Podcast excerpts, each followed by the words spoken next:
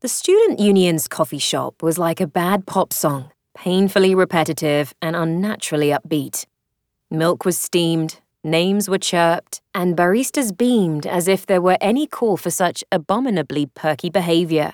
There most assuredly wasn't. Dani was late for work, and the churn of coffee beans acted as background music to her fantasies about murdering everyone around her. Come to think of it, she'd been considering murder quite a lot lately. Perhaps she should see someone about that, or perhaps it was simply a natural consequence of living on planet Earth.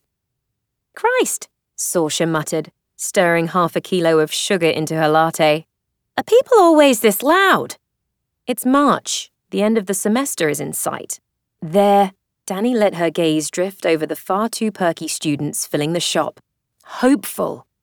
Someone should cure them of that. It's disrespectful on a Monday morning. Before Dani could wholeheartedly agree, a barista slapped two takeout cups on the counter. Green tea and a black coffee for Danika? Thanks. Dani grabbed the drinks and made good her escape. Black coffee, Sorsha murmured as they wound through the massive bodies. That'll be for your gorgeous security friend, am I right? He has a name, and I'd like to scream it.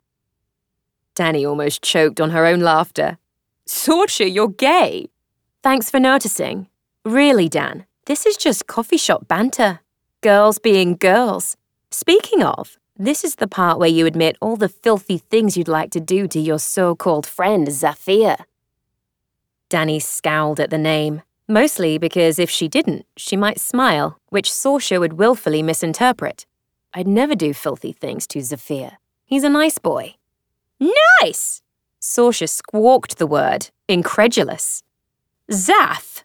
Zafir Ansari. That big grumpy fucker who terrifies half your building. Dani sipped her green tea. He's very sweet once you get to know him. Sweet! Sorsha was approaching glass shattering pitch. Perhaps she was right. Sweet might be overstating the matter. But Zaf was kind, and Dani had always had a soft spot for kind men. They were fabulously rare.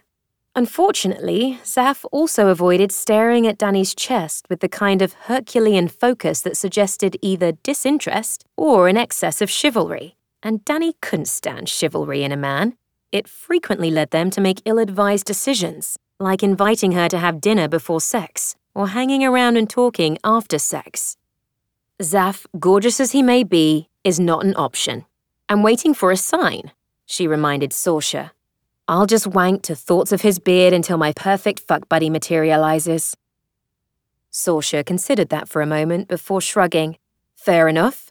Speaking of yummy unsuitables, want to have lunch with me later at that pizza place with the hot, straight waitress? Can't. Working. You're always fucking. Before Sorsha could finish that doubtless true statement, a man popped into their path like a mole from the earth. Dani blinked, coming to an abrupt stop. Oh, excuse me. The man didn't seem to hear.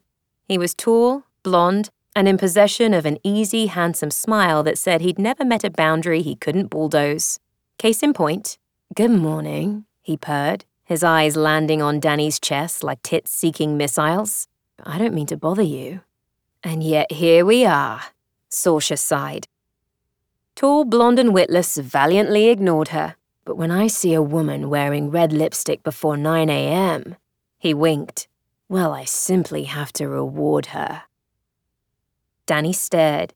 Reward me? With what? Because I only accept books or food. The flicker of irritation on his face suggested that Danika actually speaking was not part of his brilliant script, but he recovered smoothly enough. There's food, he smiled. Or there will be if you let me take you out to dinner. Dani shook her head sadly and turned to Sorsha. Do you think this ever works? It must, mustn't it, for them to continue?